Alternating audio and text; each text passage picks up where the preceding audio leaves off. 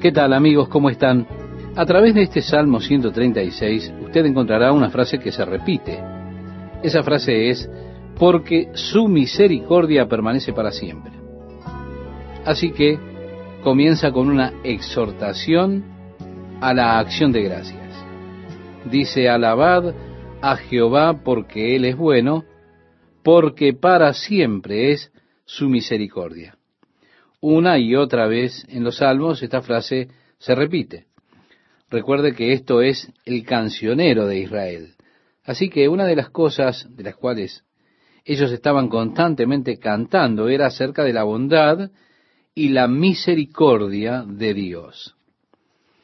Continúa diciendo, alabad al Dios de los dioses, porque para siempre es su misericordia alabad al Señor de los señores, porque para siempre es su misericordia.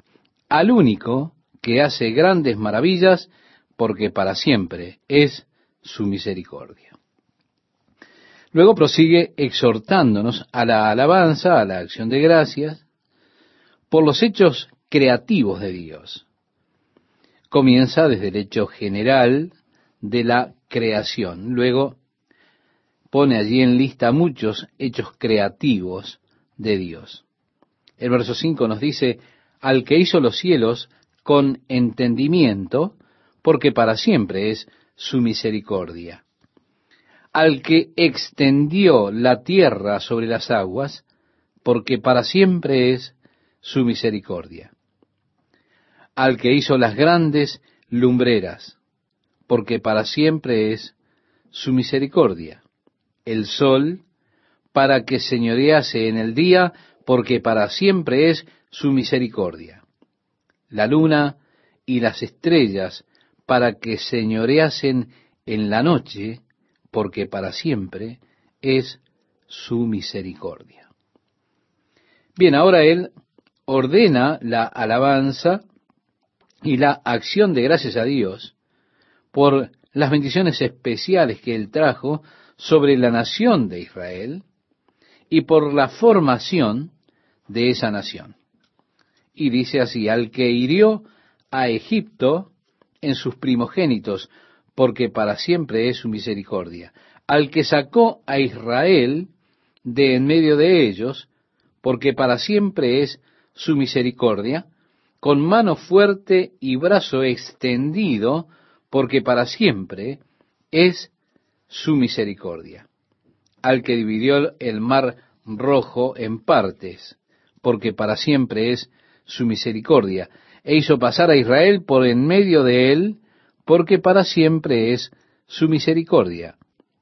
Y arrojó a Faraón y a su ejército en el mar rojo, porque para siempre es su misericordia al que pastoreó a su pueblo por el desierto, porque para siempre es su misericordia, al que hirió a grandes reyes, porque para siempre es su misericordia, y mató a reyes poderosos, porque para siempre es su misericordia, a Seón, rey amorreo, porque para siempre es su misericordia, y a Og, rey de Basán, porque para siempre es su misericordia, y dio la tierra de ellos en heredad, porque para siempre es su misericordia.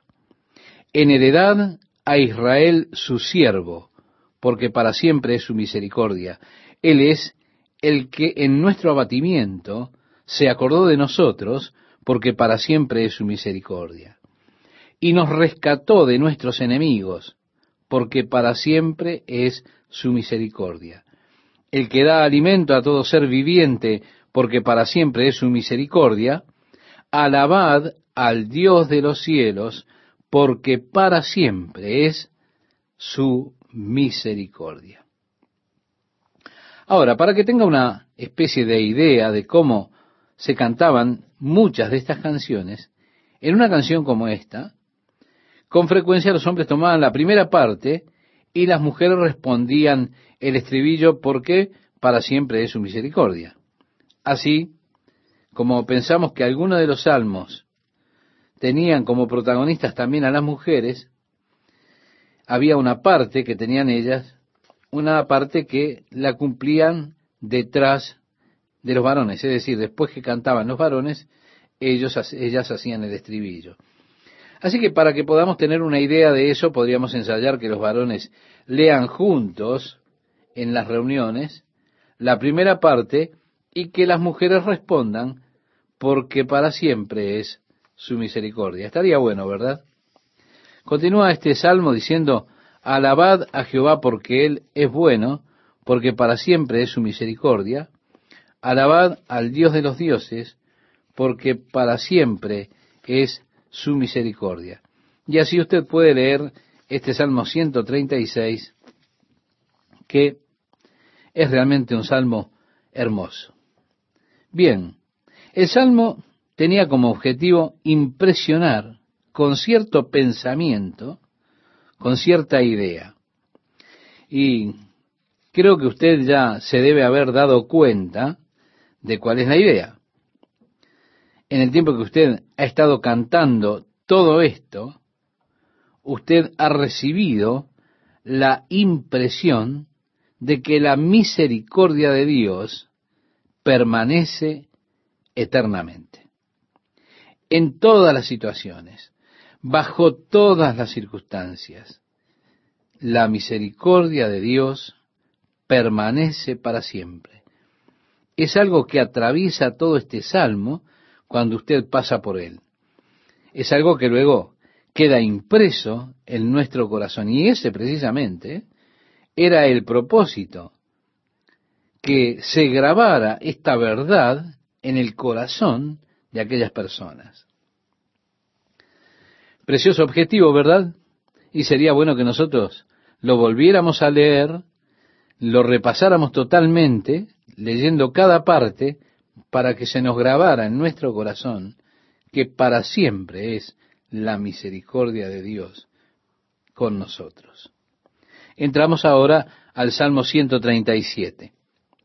En este salmo, que es un salmo de la cautividad que fue escrito muchos años después del tiempo de David, seguramente escrito por uno de los que estuvieron cautivos allí en Babilonia porque expresa así, junto a los ríos de Babilonia, allí nos sentábamos y aún llorábamos, acordándonos de Sión. Sobre los sauces en medio de ella colgamos nuestras arpas, y los que nos habían llevado cautivos nos pedían que cantásemos. Y los que nos habían desolado nos pedían alegría diciendo, cantadnos algunos de los cánticos de Sión. ¿Cómo cantaremos? ¿Cántico de Jehová en tierra de extraños? Si me olvidare de ti, oh Jerusalén, pierda mi diestra su destreza, mi lengua se pegue a mi paladar, si de ti no me acordare. Si no enalteciere a Jerusalén como preferente asunto de mi alegría. Oh Jehová, recuerda contra los hijos de Edón el día de Jerusalén. Cuando decían, arrasadla, arrasadla hasta los cimientos. Hija de Babilonia la desolada, bienaventurado el que te diere el pago de lo que tú nos hiciste. Dichoso el que tomare y estrellare tus niños contra la peña. Así que, estimado oyente, vemos cómo este salmo refleja la cautividad que el pueblo de Israel tuvo en Babilonia, donde ellos les requerían, los habitantes de ese lugar, que les cantaran sus canciones. Bien, cantar era una parte muy importante en la vida del judío. Una cosa que me gusta de los israelíes en el día de hoy es la música de ellos. Tienen grandes festivales de música todo el tiempo. Nosotros siempre tratamos de comprar grabaciones de esos festivales, aunque no entendemos el idioma hebreo, pero me gusta escuchar su música. Tiene tanta vida en eso, bastante frecuentemente nuestros conductores de autobuses y los guías, se juntaban en la tarde para tener un tiempo de canciones. Oh, eso siempre es emocionante. En las noches, esas canciones. Sí, canciones que son verdaderamente emocionantes. Hay simplemente un montón de acción, mucho ritmo, mucha exuberancia en esas canciones. ¿Se da cuenta? Una que usted conoce sin duda, Javanagila, Javanagila. Esa es una música, es una canción que tiene mucho ritmo, mucha acción. Y usted y ellos cuando escuchan esas canciones o las cantan, hacen eso. Usted puede sentir, puede amar cantar con una canción así. Es una experiencia realmente hermosa. Pero, como dice Eclesiastés, hay un tiempo para cantar. Y a veces hay un tiempo cuando usted siente esas ganas de cantar. Bueno, mientras ellos estaban cautivos en Babilonia y estaban pensando en la desolación de Jerusalén, piense que era difícil cantar de los gozos de la tierra, las bendiciones de la prosperidad y la bondad de Dios, ¿verdad? Así que mientras estaban en Babilonia, las canciones, podíamos decir, se habían silenciado. Ellos dijeron, colgamos nuestras arpas en los árboles y llorábamos acordándonos de Jerusalén. Es decir, sus últimas memorias de Jerusalén era el humo ardiente ascendiendo de esa ciudad que había sido devastada. Mirando atrás podían ver aquel glorioso templo de Salomón que había sido derribado, totalmente echado al suelo. Y mirando esa desolación, eso estaba implantado en la mente de ellos. Ahora recordaban eso verdaderamente era muy difícil ponerse a cantar. El salmista primeramente despliega allí en contra de los edomitas. Dice, los edomitas eran aquellos descendientes de Saúl, eran una especie de enemigos perennes de los judíos. Muchas batallas en contra de ellos tuvieron que atravesar y se unirían con cualquiera que quisiera atacar a Jerusalén. Así que los buscarían y atacarían también con ellos. Siempre que Israel fuese atacada por alguno de los agresores del norte, ellos tratarían de atacar por el sur. Cuando los babilonios estaban atacando, vinieron de Edom y estuvieron animando a los de Babilonia para que destruyeran Jerusalén. Gritaban, como dice este salmo, arrasadla, arrasadla hasta los cimientos, es decir, bárranla.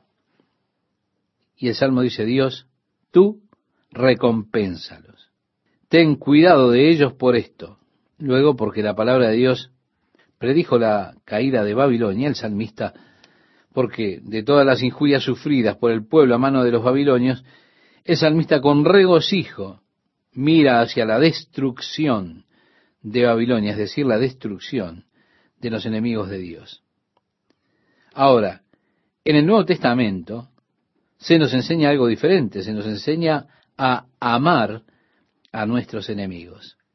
Estas expresiones del salmista realmente no son expresiones de Dios en el sentido de que Dios nunca se deleita en el juicio. Dios nunca se deleita en traer juicio sobre una persona sobre una nación. Con todo, con frecuencia queremos ver que el juicio de Dios caiga sobre la cabeza de los malvados. Nosotros apenas podemos esperar que llegue el día del juicio de Dios. Pero Dios no está ansioso por juzgar para nada a ninguna persona, a ninguna nación. Más bien Dios mostrará misericordia porque su misericordia, como hemos considerado ya, permanece para siempre. Y Dios se deleita en la misericordia. ¿Recuerda usted cuando Dios envió a Jonás a Nínive? Jonás no quería ir. ¿Por qué? Él estaba atemorizado si tenía que ir.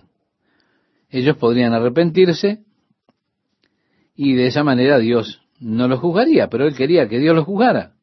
Él quería ver el juicio de Dios sobre Asiria. Quería ver a Nínive barrida totalmente. Y así, para asegurarse que el juicio de Dios vendría contra ellos, él trató de salir rumbo a Inglaterra para poder escapar del llamado de Dios. Más tarde, bajo presión y coacción, como ya consideraremos cuando estudiemos el libro de Jonás, él tuvo que ir a Nínive y se arrepintieron en saco y cenizas delante de Dios y la misericordia de Dios fue extendida sobre ellos. Jonás se enojó con Dios. Salió, se sentó debajo de un árbol y dijo, ok Dios, simplemente extermínalos. Dios le dijo, ¿cuál es el tema? ¿Está bien estar tan enfadado como estás? Tú ruegas por tu vida, sabías que era misericordioso, pero él estaba enojado ahora porque Dios no había caído con juicio sobre Nínive. Porque Dios no está ansioso por juzgar, no. Dios es un Dios de misericordia. Yo creo que muchas veces tenemos un concepto falso en nuestra mente en cuanto a Dios. Que Dios está simplemente parado sobre nosotros o mirándonos con un palo en la mano, esperando darnos un garrotazo allí y el primer movimiento equivocado vendrá el palo. Pero no es así. Dios está deseando mostrarnos su misericordia, mostrarle su misericordia a usted. Él está siempre buscando una excusa para decir, bueno, muy bien, te perdono. Simplemente busca decir esas palabras. También espera que nosotros busquemos decir, oh Dios, lo siento. Oh, porque su misericordia es para siempre. Así que el salmista expresa, de hecho, un regocijo en la destrucción que está por venir sobre Babilonia, pero no es realmente la expresión del corazón de Dios para que cayera ese juicio. Estoy seguro que Dios siempre, siempre llora cuando hay un juicio así. Encontramos a Jesús mirando la ciudad de Jerusalén, el juicio que habría de venir. Y allí está llorando. ¿Por qué? Precisamente por eso. Porque el juicio que iba a venir sobre la ciudad de Jerusalén era tal que él dijo, oh Jerusalén, si tú también hubieras sabido en este día lo que conduce a la paz, pero ahora está oculta a tus ojos, porque sobre ti vendrán días cuando tus enemigos echarán terraplén delante de ti, te sitiarán y te acosarán por todas partes, te derribarán a tierra y a tus hijos dentro de ti. Usted puede leer este pasaje en el Evangelio de Lucas, capítulo 19, versículos 42 al 44, y verá que él está llorando mientras habla del juicio que vendría. Es que no es una cosa agradable para Dios. No es que Dios dice, muy bien, nos vengaremos de ustedes. ¿Me rechazaron? ¿Me crucificaron? ya verán. No, en absoluto. Él está llorando, llorando porque las acciones de ellos traerían el juicio de Dios. Pero él está llorando por el juicio. Estoy seguro que siempre que Dios es forzado a juzgar, hay en su corazón un gran dolor, un gran dolor en el corazón de Dios. Entramos al Salmo 138 y dice, Te alabaré con todo mi corazón, delante de los dioses te cantaré salmos, me postraré hacia tu templo y alabaré tu nombre por tu misericordia y tu fidelidad. Sí, me postraré hacia tu santo templo, porque has engrandecido tu nombre y tu palabra sobre todas las cosas. David aquí está expresando su alabanza al Señor, alabando a Dios con todo el corazón por su bondad, por su verdad, por su palabra que Dios ha magnificado, en ella su palabra sobre su nombre. Ahora, en toda la tierra no hay nombre como el nombre de Dios. En tiempos del Antiguo Testamento los judíos guardaban ese nombre en gran estima. Un nombre que nunca pronunciarían era el nombre de Dios. Sentían que ningún labio humano era digno de pronunciar ese nombre. Acontecía que al copiar las escrituras, cuando ellos llegaban al nombre de Dios, solamente copiaban las consonantes, dejando fuera las vocales, de manera que una persona ni siquiera pudiese pronunciar aún en la mente ese nombre mientras lo leía. ¿Por qué? Porque solo las consonantes ponían que eran impronunciables. Así, al leer las escrituras, cuando llegaban al nombre de Dios, simplemente inclinarían su cabeza y adorarían. Ahora, al pasar por los salmos, usted ha notado cuán frecuentemente dice, tu nombre, oh Dios, es por sobre toda la tierra. Torre fuerte es el nombre de Jehová, a él correrá el justo y será levantado. Así que ellos simplemente ponían las consonantes IHWH. Trate de pronunciarlo, estimado oyente, verá que es imposible pronunciarlo. Ellos dejaban las vocales deliberadamente fuera para que las personas no se sintieran tentadas a pronunciar ese nombre sagrado, el nombre de Dios. Ahora, esto nunca fue requerido por Dios. Esto fue algo que simplemente el hombre hizo por su tradición religiosa. Es que hay muchas cosas que Dios no requiere. Los hombres han hecho tradiciones religiosas contra eso. Así que seguimos las tradiciones de las cosas de los hombres que no son necesariamente mandatos o deseos de Dios. Es que los hombres siempre tienen que hacer alguna clase de truco mágico, religioso, de estas cosas, en lugar de simplemente hacer las cosas directamente como Dios lo dice, en lugar de hacer cosas que los lleven directamente al castigo de Dios. ¿Qué tal amigos? ¿Cómo están? Estamos llegando ya a los últimos programas de este estudio apasionante de los salmos y le invito a que usted siga con nosotros en la palabra de Dios para hoy. Bien, nosotros no sabemos con certeza la pronunciación exacta del nombre de Dios. Se piensa que es Yahvé o Jehová. Algunos dicen Yahová. Hay un debate teológico acerca de cuál sería la pronunciación correcta, si es Yahová o Yahvé o Jehová. Parece que Yahová es un tipo más reciente de pronunciación de la época, tal vez del siglo XVI, y que Yahvé de hecho es la correcta pronunciación del nombre de Dios. De esa manera habían muchos nombres que tenían este comienzo ya en él. Yahosafat, Yahshua. Yahshua es el nombre de Jesús en griego. Así que se le dio uno de los nombres de Dios, Yahshua, es decir, Jehová es nuestra salvación. Eso es lo que significa el nombre Jesús. En el Nuevo Testamento leemos que, por lo cual Dios también le exaltó hasta lo sumo, hablando de Jesús, y le dio un nombre que es sobre todo nombre, para que en el nombre de Jesús se doble toda rodilla de los que están en los cielos y en la tierra y debajo de la tierra, y toda lengua confiese que Jesucristo es el Señor para gloria de Dios Padre. Usted puede leer este pasaje en la carta que el apóstol Pablo le escribió a los filipenses, en el capítulo 2, desde el versículo 9 hasta el versículo 11. Sí, Jesucristo, un nombre que es sobre todo nombre. Así como es de importante el nombre de Jesús, como es de glorioso, así Dios lo ha honrado y ha honrado su palabra. Dice, porque has engrandecido tu nombre y tu palabra sobre todas las cosas.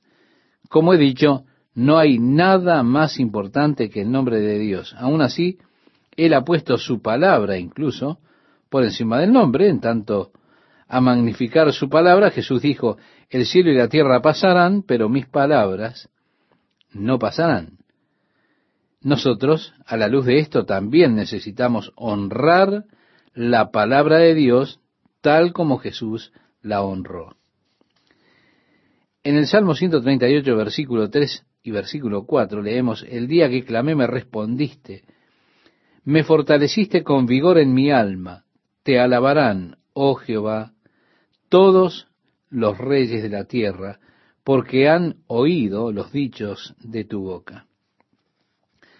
Refiriéndose a la palabra de Dios, leemos, y cantarán de los caminos de Jehová, porque la gloria de Jehová es grande, porque Jehová es excelso y atiende al humilde, más al altivo mira de lejos. Ahí está, nuevamente, ¿ve? Un buen ejemplo de lo que es la poesía hebrea, esa poesía de contrastes, porque Jehová es excelso y atiende al humilde, más al altivo, mira de lejos. Usted tiene ese contraste allí, que al altivo lo mira de lejos, atiende al humilde. ¿Se da cuenta? El verso 7 nos dice, si anduviere yo en medio de la angustia, tú me vivificarás. Contra la ira de mis enemigos, extenderás tu mano y me salvará tu diestra. Jehová cumplirá su propósito en mí. Tu misericordia, oh Jehová, es para siempre. No desampares la obra de tus manos. a mí me gusta este versículo. Jehová cumplirá. Sí, estimado oyente, Dios ha de cumplir todo aquello que se refiere a mí, así como cumplirá aquellas cosas que se refieren a usted en su relación con Dios. Dios se ha de ocupar de ellas. El Señor perfeccionará aquello que se trata de mí, que se trata de usted. ¿Por qué? Porque su misericordia permanece para siempre. Luego tenemos esa oración, no desampares. Y mire, yo soy la obra de sus manos. Así que dice Dios, no desampares la obra de tus manos. Ya el Salmo 139, Salmo de David, dirigido al músico principal, ofrece David esta oración delante de Dios, en la cual él declara primeramente, oh Jehová, tú me has examinado y conocido, reconociendo que Dios me conoce entera y completamente. Tú has conocido mi sentarme y mi levantarme, has entendido desde lejos mis pensamientos. En el lenguaje hebreo, literalmente diríamos, tú comprendes mis pensamientos en sus orígenes. Antes de que yo siquiera piense en ellos, tú los conoces, tú conoces el proceso por el cual se forman estos pensamientos. Has escudriñado mi andar y mi reposo y todos mis caminos te son conocidos.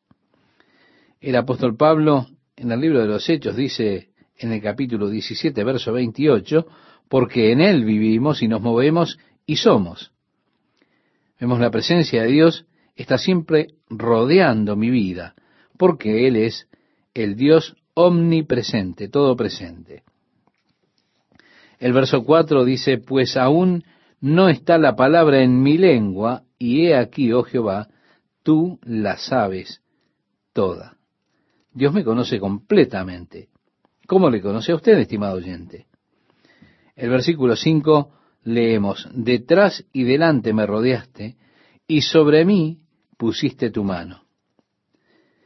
Cuando yo miro hacia atrás, puedo ver la mano de Dios que ha obrado en mi vida. Miro hacia adelante y puedo contemplar el plan de Dios para mí. En ese momento yo siento que la mano de Dios está sobre mi vida. ¿Se da cuenta?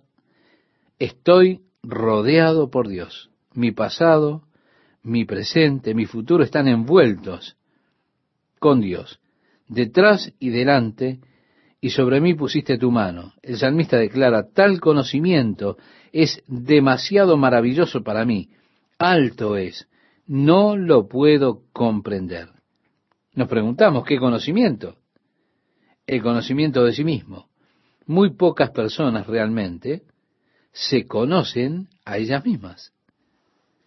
Hemos escondido la verdad acerca de nosotros mismos tanto tiempo que inclusive ya no sabemos la verdad acerca de nosotros mismos. Eso es lo que decía el profeta Jeremías en su libro en el capítulo 17, versículo 9. Engañoso es el corazón más que todas las cosas y perverso. ¿Quién lo conocerá? Allí dice quién lo conocerá. Yo, Jehová, que escudriño el corazón del hombre. Pero, ¿quién realmente conoce la motivación, la verdadera motivación que hay detrás de nuestras acciones?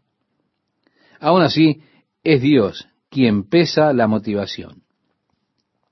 Nosotros ponemos tanto énfasis sobre las acciones de una persona, pues Dios coloca el énfasis sobre las actitudes, sobre la motivación de la cual o a partir de la cual surge la acción.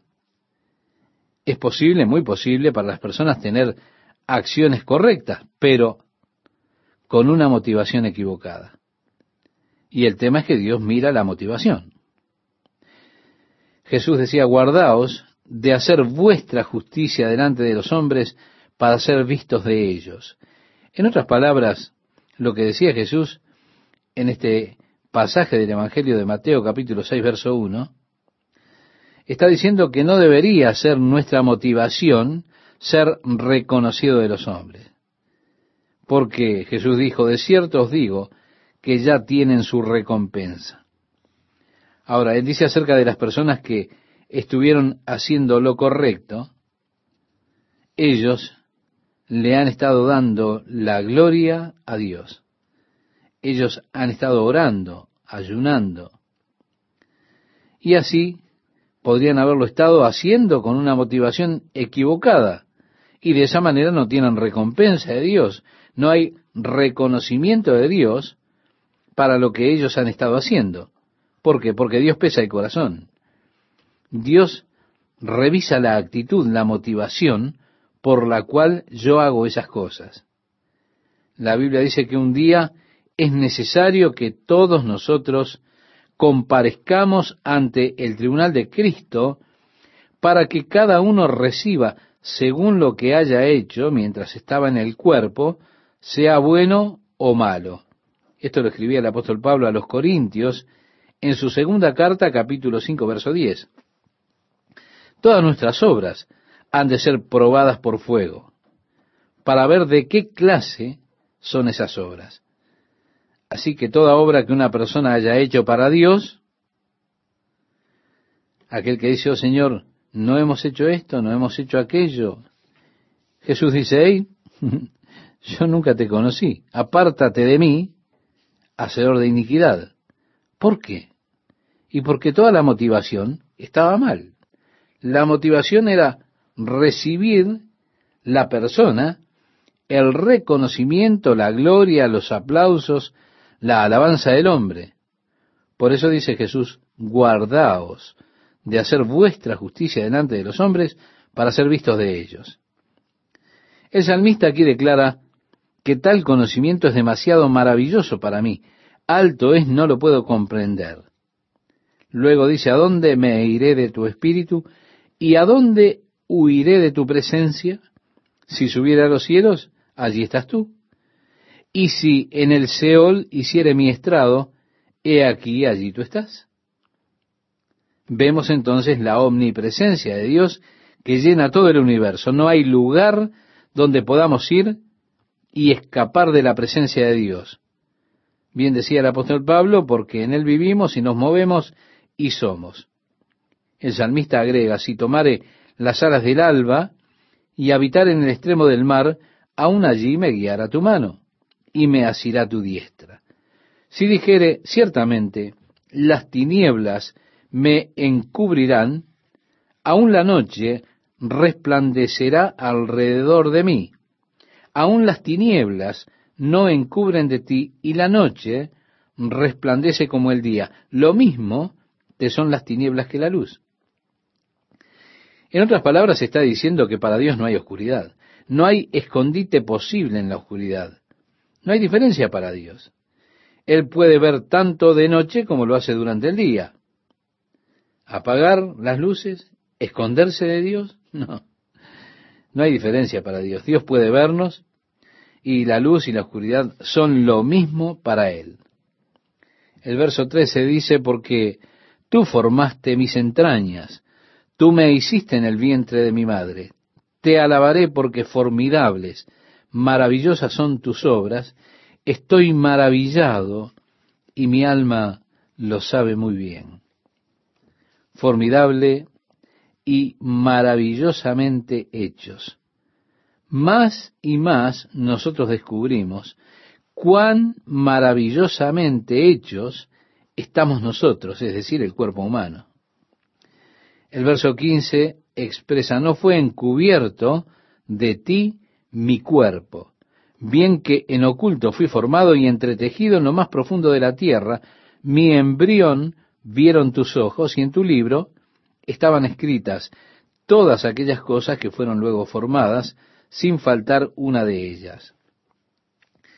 En otras palabras está diciendo Dios, me conocía completamente antes de que yo naciera. Cuán preciosos me son, oh Dios, tus pensamientos. Cuán grande es la suma de ellos. Si los enumero, se multiplican más que la arena. Despierto y aún estoy contigo. Sí, los pensamientos de Dios por mí, qué preciosos que son. Cuán grande es la suma de ellos. Si yo tuviera que enumerarlos, son más que la arena. A mí me encanta bajar a la playa, tomar un puñado de arena y dejarla caer despacito desde la parte de abajo de mi mano y formar un montoncito y ver esos granos de arena cómo caen. Pienso que hay algo terapéutico en esto. Uno se siente bien. Pero también, mientras los granos de arena están cayendo, pienso, wow, los pensamientos de Dios acerca de mí, si pudiera enumerarlos, son más que la arena del mar.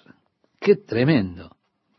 Cada uno de esos pequeñitos granos de arena representa un pensamiento de Dios acerca de mí. Eso me dice que Dios piensa en mí todo el tiempo. Luego dice, porque yo sé los pensamientos que tengo acerca de vosotros, dice Jehová, pensamientos de paz y no de mal. Esto lo expresa el profeta Jeremías en el capítulo 29, versículo 11. Así que, estimado oyente, yo dejo caer algunos montones de arena en la playa y luego observo la playa, veo qué cantidad inmensa de arena y pienso, oh, qué maravilloso, Señor, cuán preciosos son tus pensamientos en cuanto a mí. Bueno, luego el salmista habla del malvado y dice que Dios destruirá al malvado, por lo tanto, yo quiero alejarme del hombre malvado, no quiero estar en compañía de ese tal hombre malvado. Dice el verso 20, porque blasfemias dicen ellos contra ti. Tus enemigos toman en vano tu nombre. No odio, oh Jehová, a los que te aborrecen y me enardezco contra tus enemigos. Los aborrezco por completo, los tengo por enemigos. El salmista dice esto y luego su oración es su petición, todo el asunto de esta oración es ahora la petición. Examíname, oh Dios, y conoce mi corazón, pruébame y conoce mis pensamientos. ¿Quién es el hombre que ora esta oración? ¿Usted sabe? Que dice, examíname, oh Dios.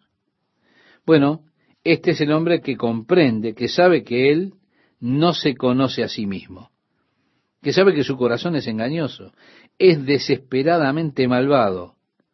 Por eso dice, Señor, examíname, conoce mi corazón, pruébame, conoce mis pensamientos y ve si hay en mí camino de perversidad. ¿Por qué? Porque tú destruirás al malvado y yo no quiero ser malvado. Entonces ve si hay algo allí, Señor, que sea desagradable para ti.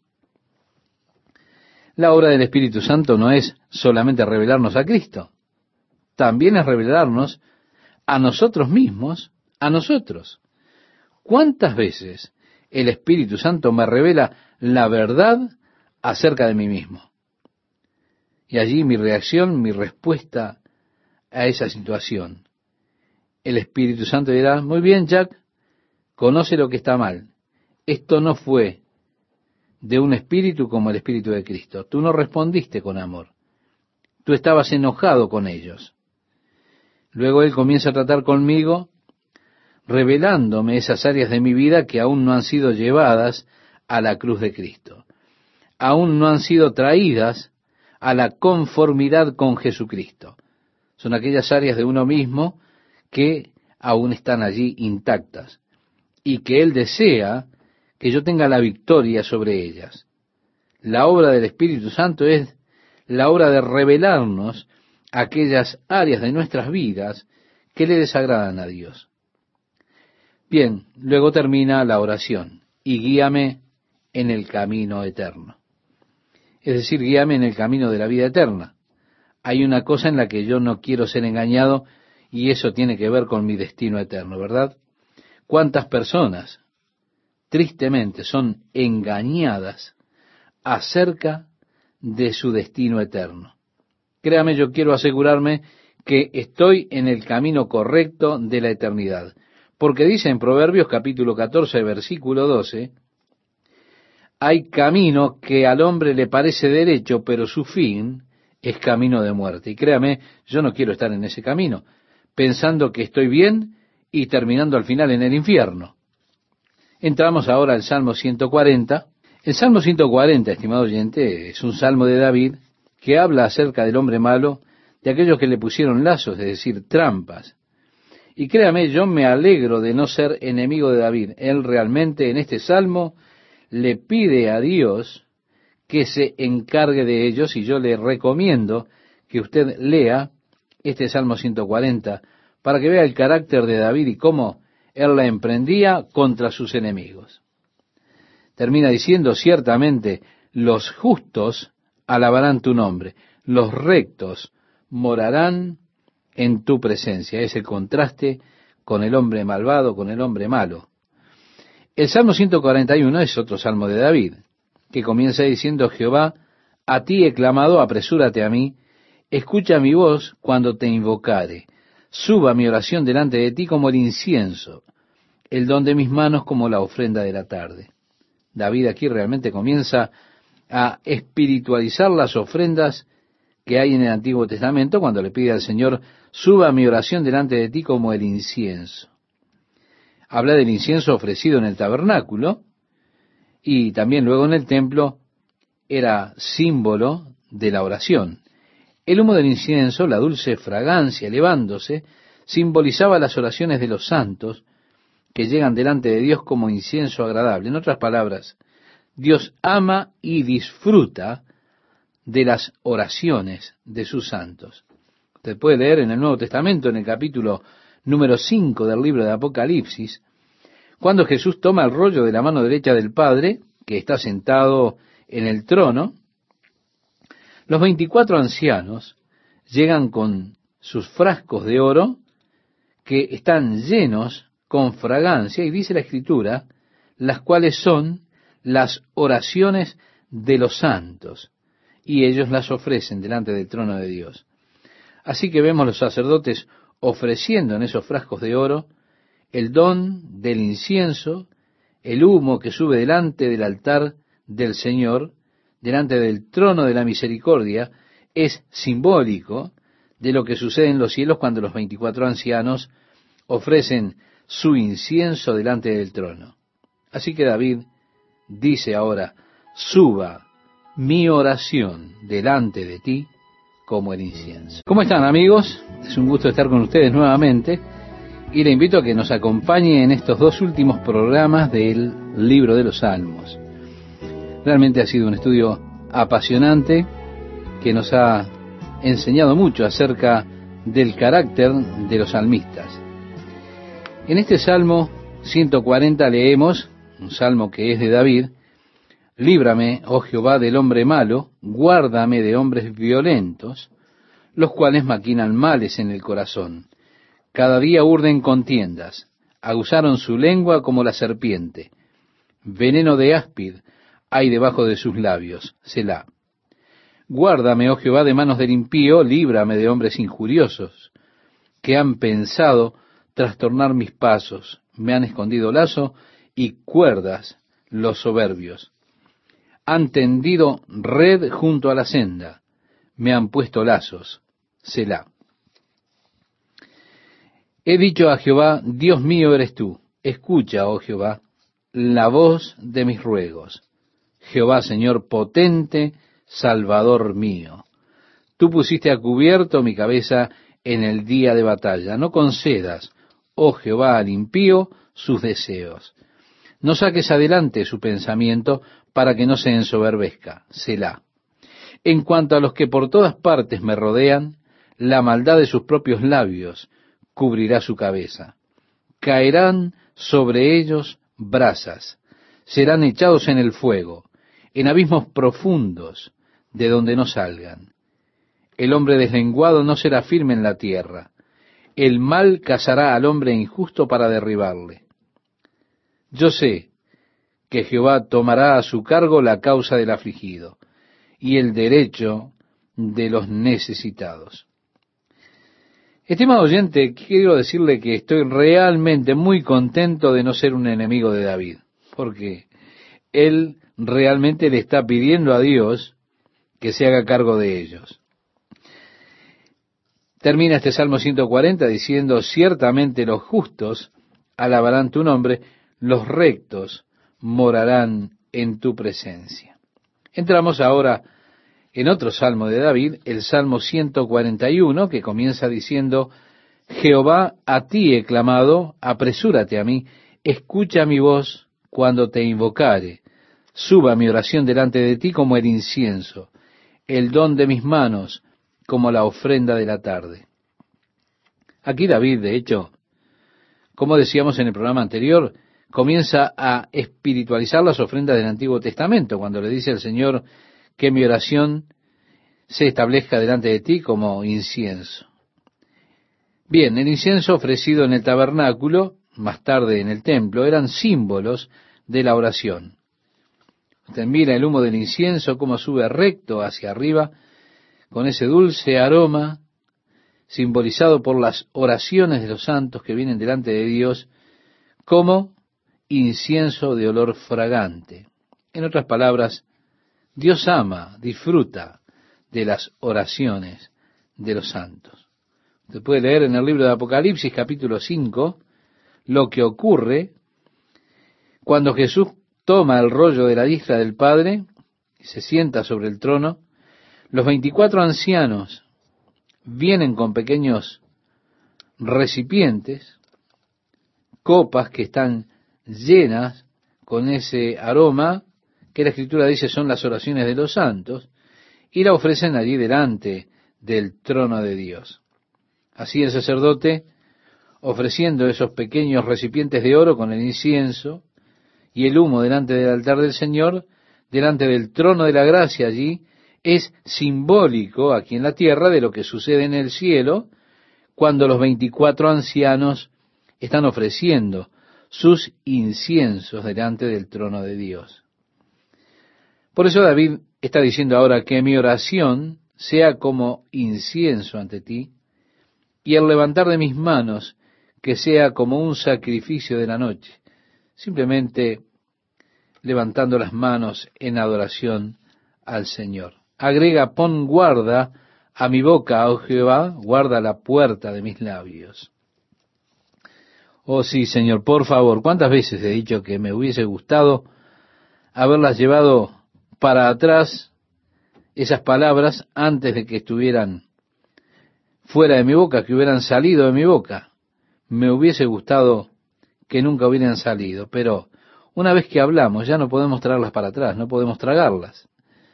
Por eso dice Dios, pon guarda en mi boca, vigila las puertas de mis labios, o la puerta de mis labios. No dejes que se incline mi corazón a cosa mala, a hacer obras impías con los que hacen iniquidad, y no coma yo de sus deleites.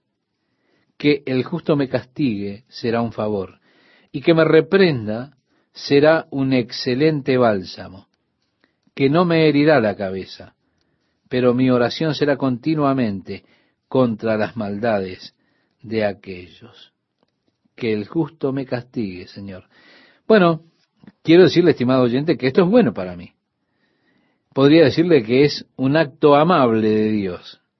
La Biblia dice en Proverbios capítulo 27, versículo 6, fieles son las heridas del que ama.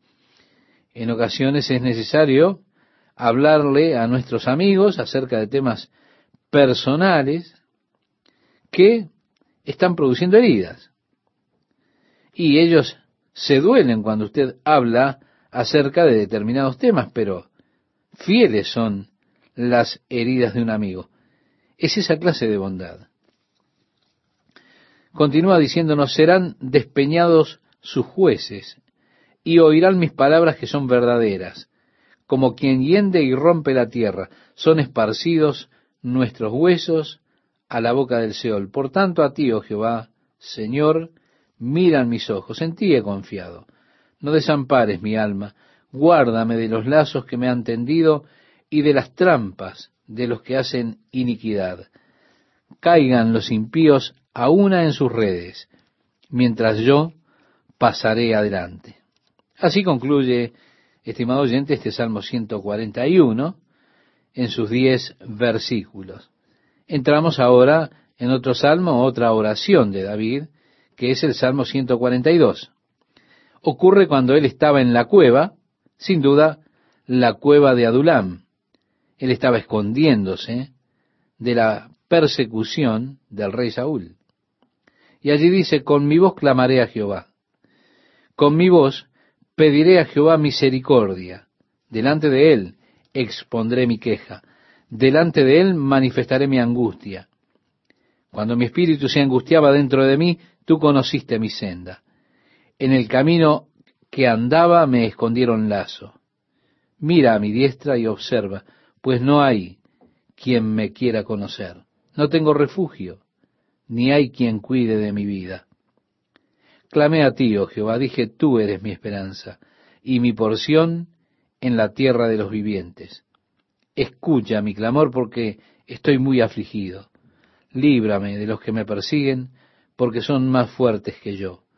Saca mi alma de la cárcel, para que alabe tu nombre. Me rodearán los justos, porque tú me serás propicio. Así que este salmo comienza con un comienzo tan típico de David, que está en un estado muy apesadumbrado. Él tiene una melancolía especial, está depresivo, pero finaliza con una nota de confianza en Dios. Él dice, me rodearán los justos, porque tú me serás propicio. Hermoso salmo para que nosotros también lo consideremos más particularmente.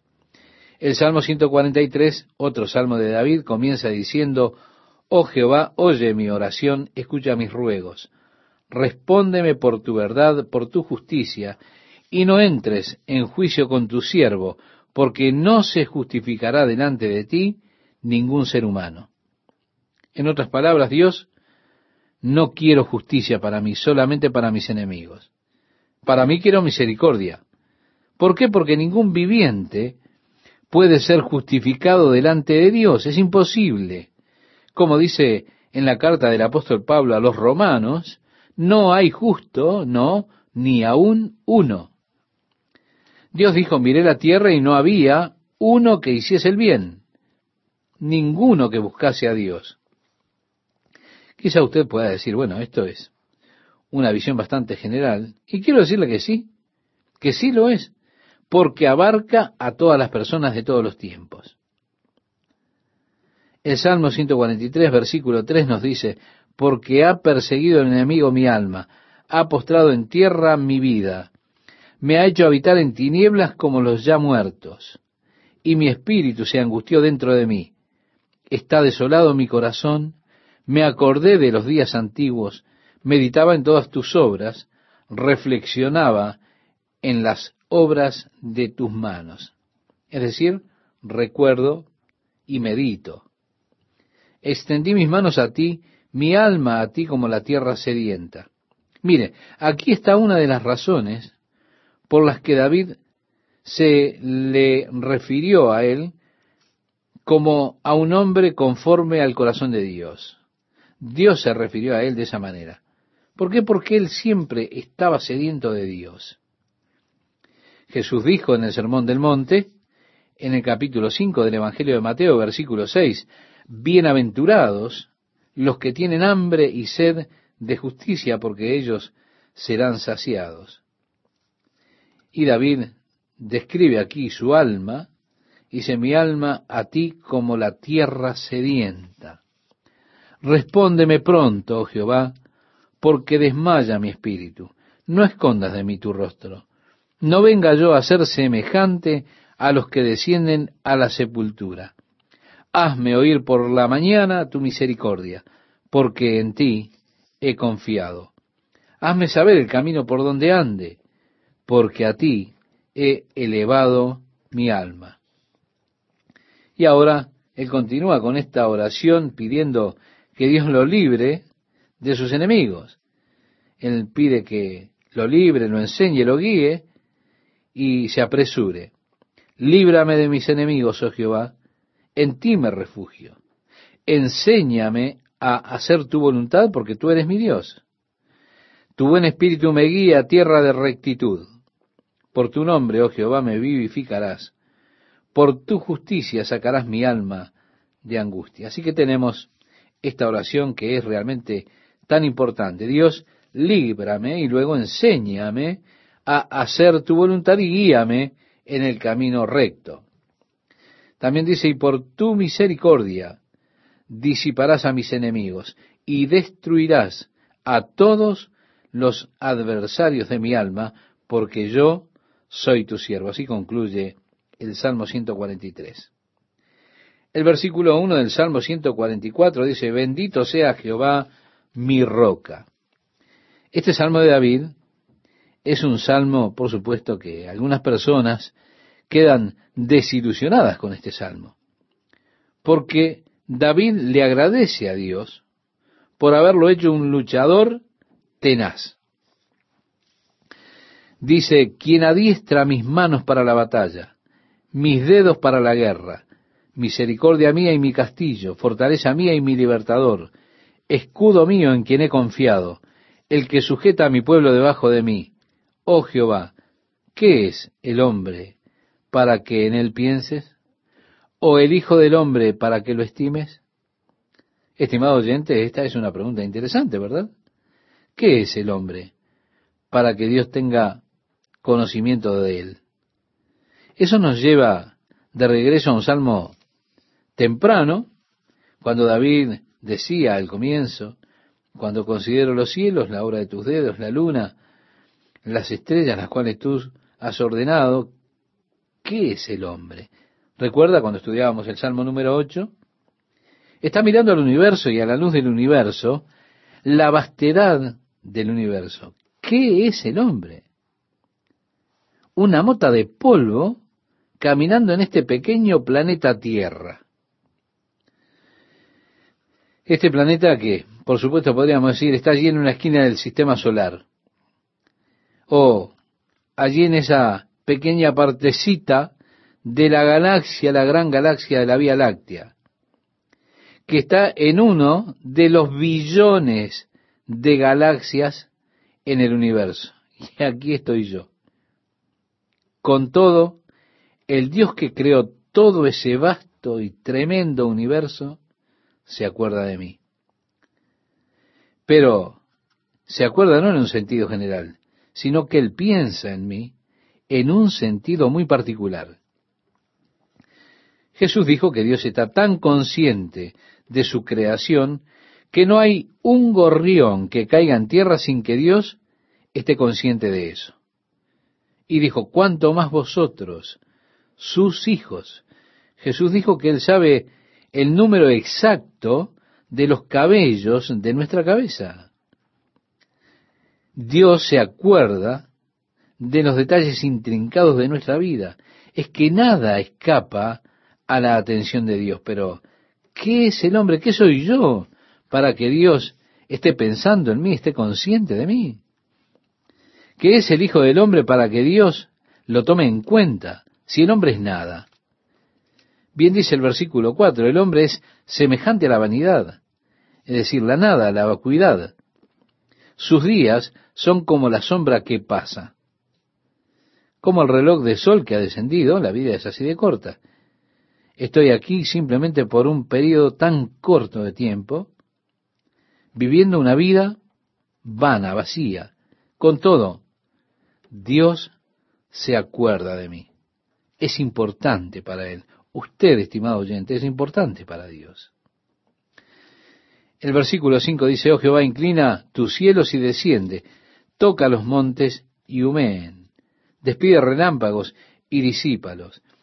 Le invito a que usted concluye la lectura de este salmo hasta el versículo 13 y ahora vamos a ver que está David pidiéndole a Dios que le libre de la mano de los enemigos para colocar su mano de bendición sobre nosotros para que nuestros hijos puedan tener la oportunidad de crecer para que nuestras hijas puedan ser piedras con las puntas pulidas, que nuestros graneros estén repletos, como dice el verso 13, provistos de toda suerte de grano, nuestros ganados que se multipliquen a millares y decenas de millares en nuestros campos, nuestros bueyes estén fuertes para el trabajo, no tengamos asalto, ni que hacer salida, ni grito de alarma en nuestras plazas.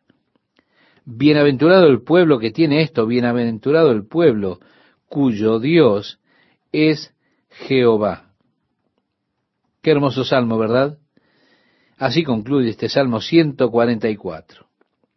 El versículo 1 del Salmo 145 nos dice, Te exaltaré, mi Dios, mi Rey, y bendeciré tu nombre eternamente y para siempre. Cada día te bendeciré y alabaré tu nombre eternamente y para siempre.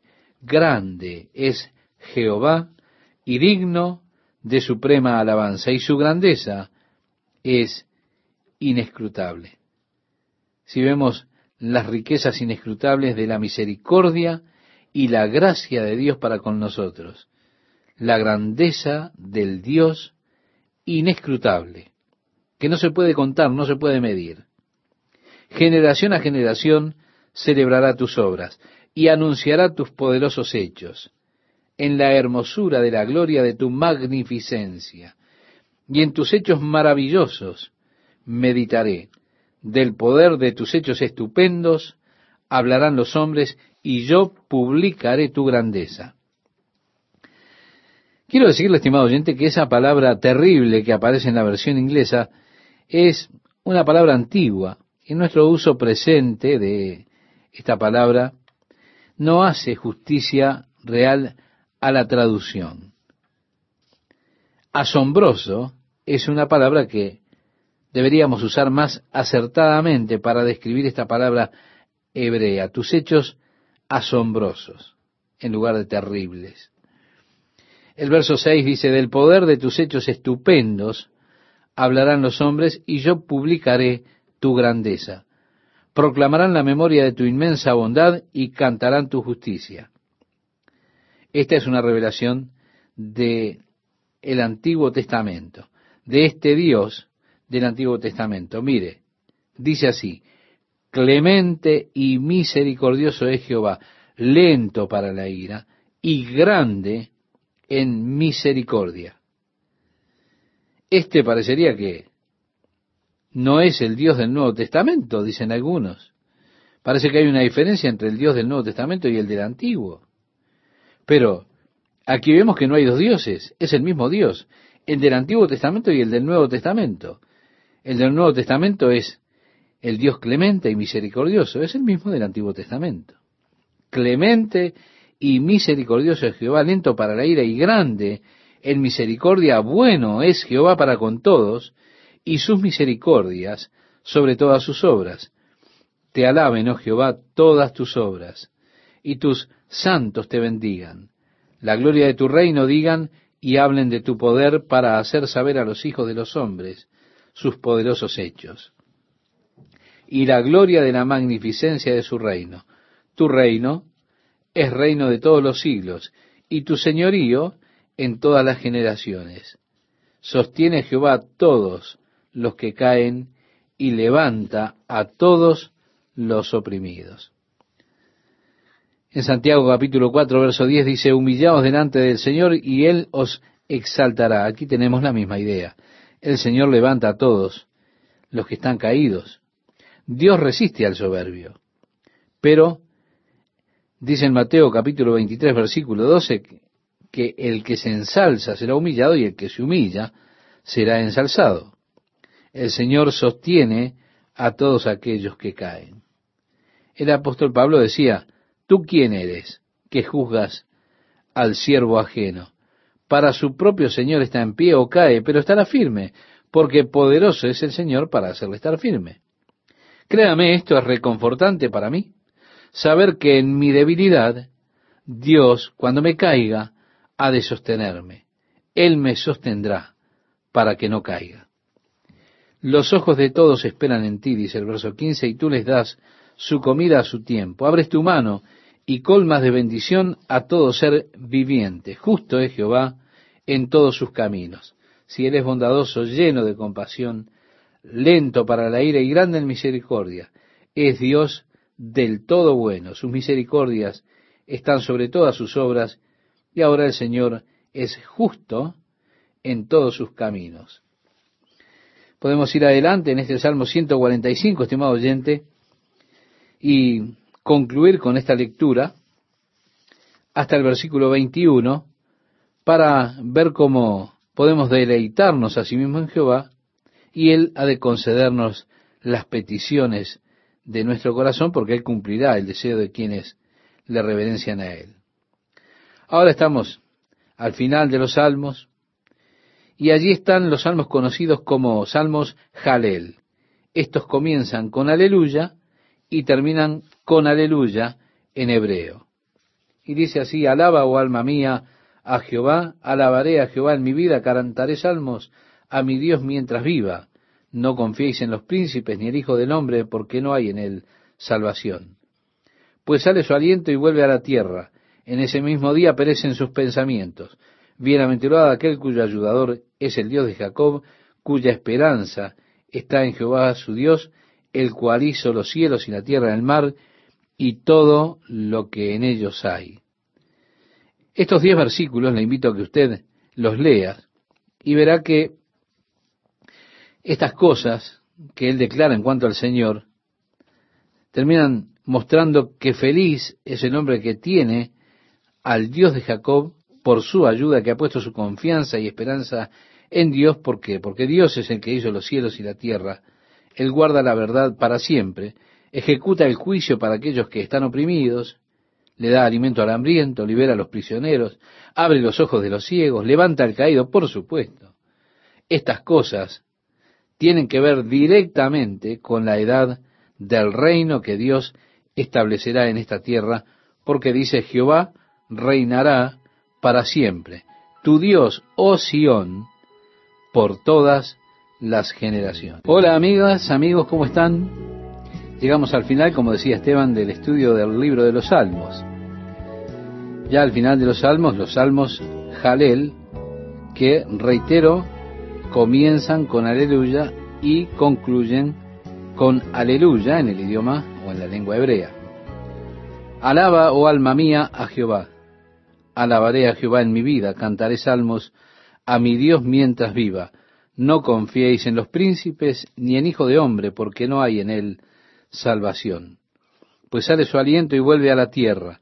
En ese mismo día perecen sus pensamientos. Bienaventurado aquel cuyo ayudador es el Dios de Jacob, cuya esperanza está en Jehová su Dios, el cual hizo los cielos y la tierra, el mar y todo lo que en ellos hay, que guarda verdad para siempre, que hace justicia a los agraviados, que da pan a los hambrientos. Jehová liberta a los cautivos, Jehová abre los ojos a los ciegos, Jehová levanta a los caídos, Jehová ama a los justos, Jehová guarda a los extranjeros, al huérfano y a la viuda sostiene, y el camino de los impíos trastorna. Reinará Jehová para siempre, tu Dios, oh Sión, de generación en generación. Bueno, estas cosas que él declara en cuanto al Señor hablan de qué feliz es el hombre que tiene al Dios de Jacob como su ayuda, aquel que ha puesto su esperanza, su confianza en Dios, porque ese Dios hizo los cielos y la tierra, es el Dios que guarda la verdad para siempre, que ejecuta juicio por aquellos que están oprimidos, el que le da alimento a los hambrientos, el que libra a los que están prisioneros, el que le abre los ojos a los ciegos y levanta a los que están postrados. Por supuesto, estas cosas se refieren especialmente a la época o a la era del reino, porque Él reinará por siempre y siempre, como dice tu Dios, oh Sión, de generación en generación. El Salmo 147 comienza de la misma manera, alabad a porque es bueno cantar salmos a nuestro Dios. porque suave y hermosa es la alabanza. Jehová edifica a Jerusalén, a los desterrados de Israel recogerá, él sana a los quebrantados de corazón y venda sus heridas. Él cuenta el número de las estrellas, a todas ellas llama por sus nombres. Oh, estimado oyente, esto para mí es realmente maravilloso. Amo considerar esto. He sido una especie de astrónomo amateur desde mi juventud. Siempre me ha interesado mucho los cielos. Desde el tiempo en que pasaba por el colegio iba al observatorio que cada mes tenía un cambio de programa y miraba a los programas que ellos ofrecían en ese observatorio. Siempre fascinado con la vastedad del universo porque hablaba simplemente de la grandeza del Dios que sirvo. Yo iba para aprender el número de las estrellas. Se estima que quizá hay tantas estrellas en los cielos como granos de arena hay en el mar. Algunos han estimado que hay de 10 a la 25 potencia o, diciéndolo de otra forma, un 10 seguido por 25 ceros detrás de número de estrellas. La galaxia de la Vía Láctea, en la cual está nuestro sistema solar, es simplemente una parte, es una de las muchísimas galaxias que hay allí fuera. La galaxia que sigue es la galaxia de Andrómeda. Y están descubriendo nuevas galaxias todo el tiempo. Las galaxias, cada una de ellas, contienen miles de millones de estrellas. Si usted, por ejemplo, mira en una noche de verano en el desierto de las montañas a la Vía Láctea, verá ese fulgor que hay en el cielo, pues ese fulgor proviene de esos miles de millones de estrellas que conforman la Vía Láctea. Ahora, él cuenta el número de las estrellas. En nuestro caso, como seres humanos, podemos adivinar el número de las estrellas. Qué interesante es que cuando la ciencia de la astronomía se estableció primeramente en los primeros escenarios, algunos de los primeros científicos se ponían de noche a contar las estrellas. Y algunos de los primeros astrónomos declararon con precisión científica que existían 6.126 estrellas en el cielo. Luego otro astrónomo que hizo la misma cosa fue y revisó y dijo no, el otro estaba equivocado. Hay 6.232 estrellas. Y así el número estimado de estrellas era siempre bajo, algo debajo de las 10.000 estrellas, hasta que, por supuesto, se tuvo la habilidad de magnificar con un telescopio y descubrieron que las estrellas son incontables. Bueno, de hecho, ya la Biblia decía todo eso. Dios le dijo a Abraham, mira a los cielos. Él dijo, ¿puedes contar las estrellas? Así será tu descendencia. Es decir, usted no las puede enumerar. Y Dios declaró que las estrellas son innumerables. Con todo, Dios las ha numerado, las estrellas. Son innumerables para el hombre. En lo que al hombre respecta es que no sabemos. Podemos adivinar el número. Algunos dicen 10 a la potencia 25. Pero ¿quién lo sabe? Puede ser 10 a la 50 a potencia. Pero todo eso es simplemente una adivinanza, un estimativo. Solo Dios conoce el número de las estrellas. Pero más que eso, Él cada día las llama a cada una de ellas por nombre. Ahora, las estrellas que Él ha llamado por nombre no es como los nombres nuestros, José, Jaime. Dios le dijo a Job, ¿podrás tú atar los lazos de las Pléyades? ¿O desatarás las ligaduras de Orión? ¿Cómo te gustaría guiarnos por el cielo? Sí, él habla de las ataduras de Orión y demás, así que Dios está llamando a estas por esos nombres elegantes y técnicos, ¿verdad? Todos los billones de esas estrellas. El próximo versículo dice, grande es el Señor nuestro y de mucho poder y su entendimiento es infinito. Y tiene que serlo para conocer los nombres de todas las estrellas. Luego dice, Jehová exalta a los humildes y humilla a los impíos hasta la tierra. Nuevamente tenemos aquí la idea de Dios de exaltar al débil. Cantad a Jehová con alabanza, cantad con arpa a nuestro Dios. Él es quien cubre de nubes los cielos, el que prepara la lluvia para la tierra, el que hace a los montes producir hierba, él da a la bestia su mantenimiento, y a los hijos de los cuervos que claman. No se deleita en la fuerza del caballo, ni se complace en la agilidad del hombre. Se complace Jehová en los que le temen y en los que esperan en su misericordia. Alaba a Jehová Jerusalén, alaba a tu Dios, oh Sión, porque fortificó los cerrojos de tus puertas, bendijo a tus hijos dentro de ti. Él da en tu territorio la paz, Él te hará saciar con lo mejor del trigo. Y así podemos leer hasta el versículo 20, donde concluye este salmo que, como decíamos, comienza con un aleluya y termina con un aleluya. Es un salmo jalel. Ahora, por la obra especial de su pueblo, el Salmo 148, verso 1 dice, Alabad a Jehová desde los cielos, alabadle en las alturas, alabadle vosotros todos sus ángeles, alabadle vosotros todos sus ejércitos, alabadle sol y luna, alabadle vosotras todas lucientes estrellas, alabadle cielos de los cielos, y las aguas que están sobre los cielos. Alaben el nombre de Jehová, porque Él mandó y fueron creados. Así que primeramente tenemos este llamado a alabar al Señor por todo lo que Él ha creado, los ángeles, las huestes, las estrellas, los planetas, el universo. Luego dice, los hizo ser eternamente y para siempre, les puso ley que no será quebrantada.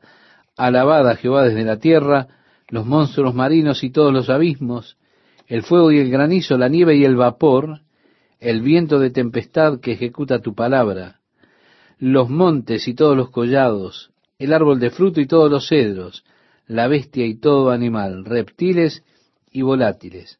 Y así concluye este Salmo 148 diciendo, Él ha exaltado el poderío de su pueblo, alábenle todos sus santos, los hijos de Israel, el pueblo a Él cercano, aleluya.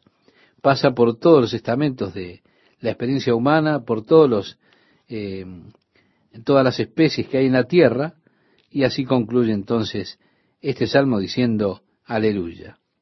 El Salmo 149 comienza diciendo, cantad a Jehová cántico nuevo, su alabanza sea en la congregación de los santos. Alégrese Israel en su hacedor. Los hijos de Sión se gocen en su rey. Alaben su nombre con danza, con pandero y arpa, a él canten porque Jehová tiene contentamiento en su pueblo. Hermoseará a los humildes con la salvación. Regocíjense los santos por su gloria y canten aún sobre sus camas.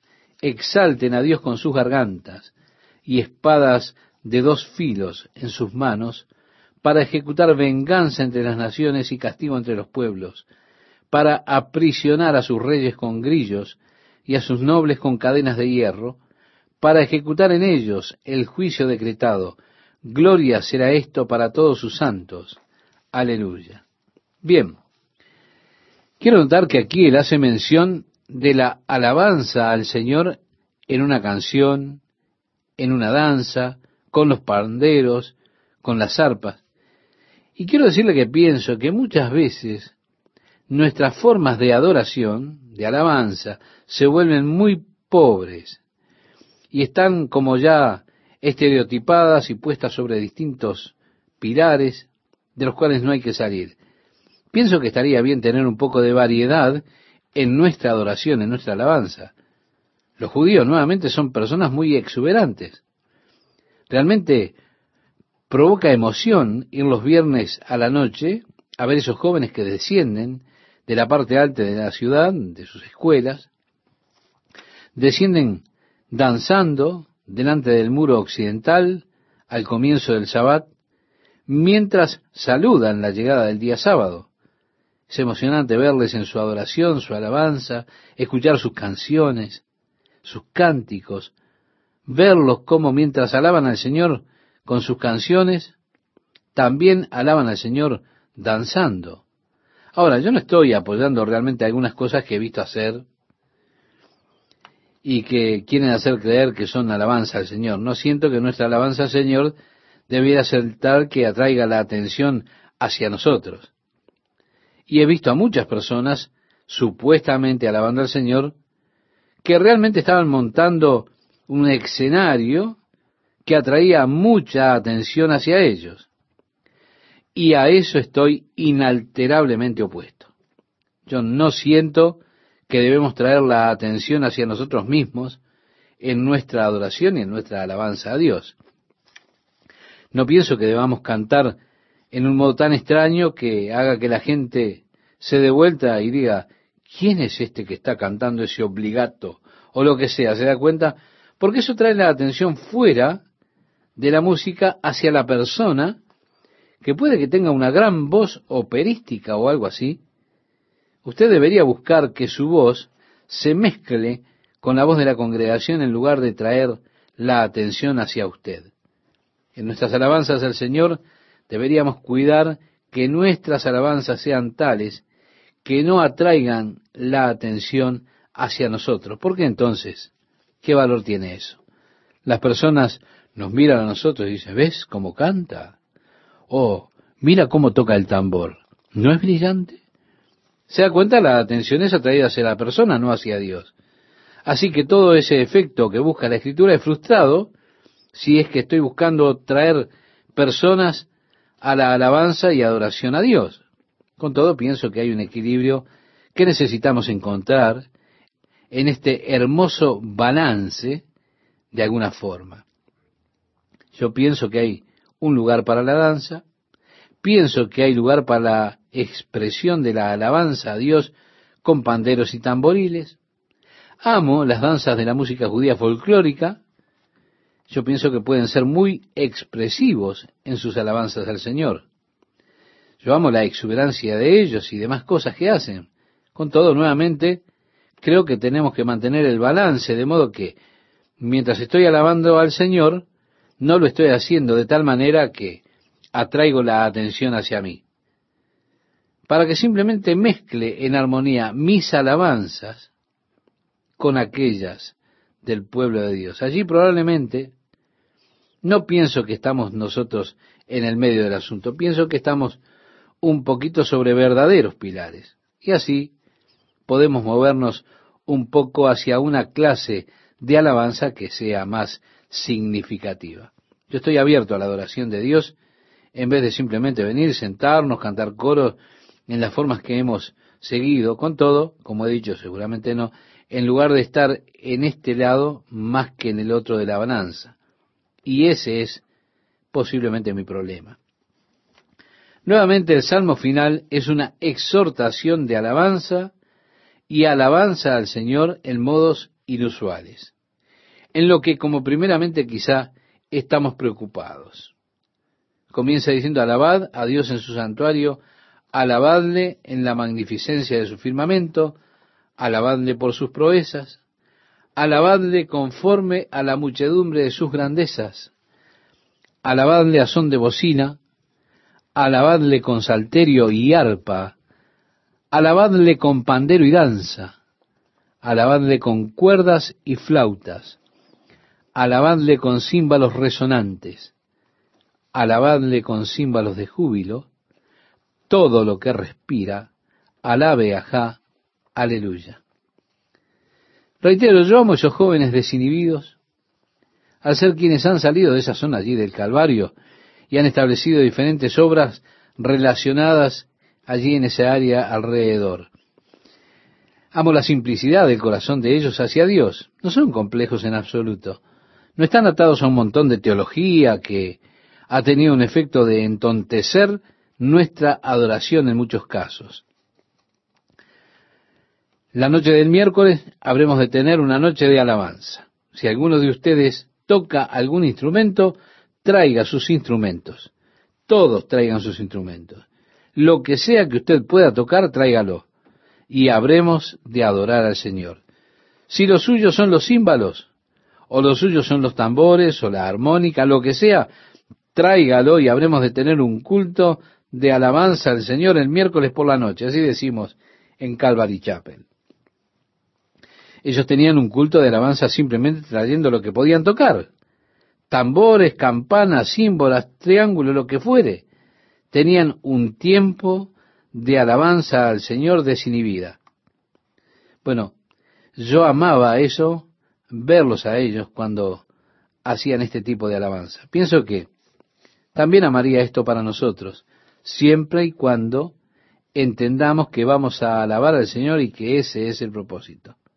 Así que venga, alabe al Señor con su pequeño símbolo o lo que sea que usted esté adaptado a tocar. Simplemente tráigalo y tenga un tiempo de alabanza para el Señor.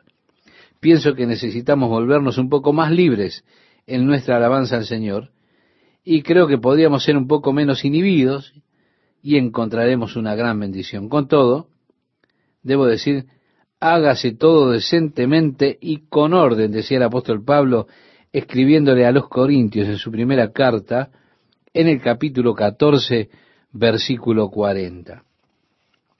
Y así que, como digo, hay un equilibrio para todo esto. Pero reitero, no se trata que busquemos llamar la atención hacia nosotros, hacer cosas para destacarnos, para ser visto de los hombres, sino que aquello que realicemos debemos hacerlo para la gloria de Dios, para que Dios sea ensalzado, sea reconocido. Estoy seguro que hay, y reconozco estoy, y el Señor está tratando conmigo, eh, reconozco que hay un equilibrio para todo esto. Y le ruego que usted simplemente se mantenga orando para que esto siga así.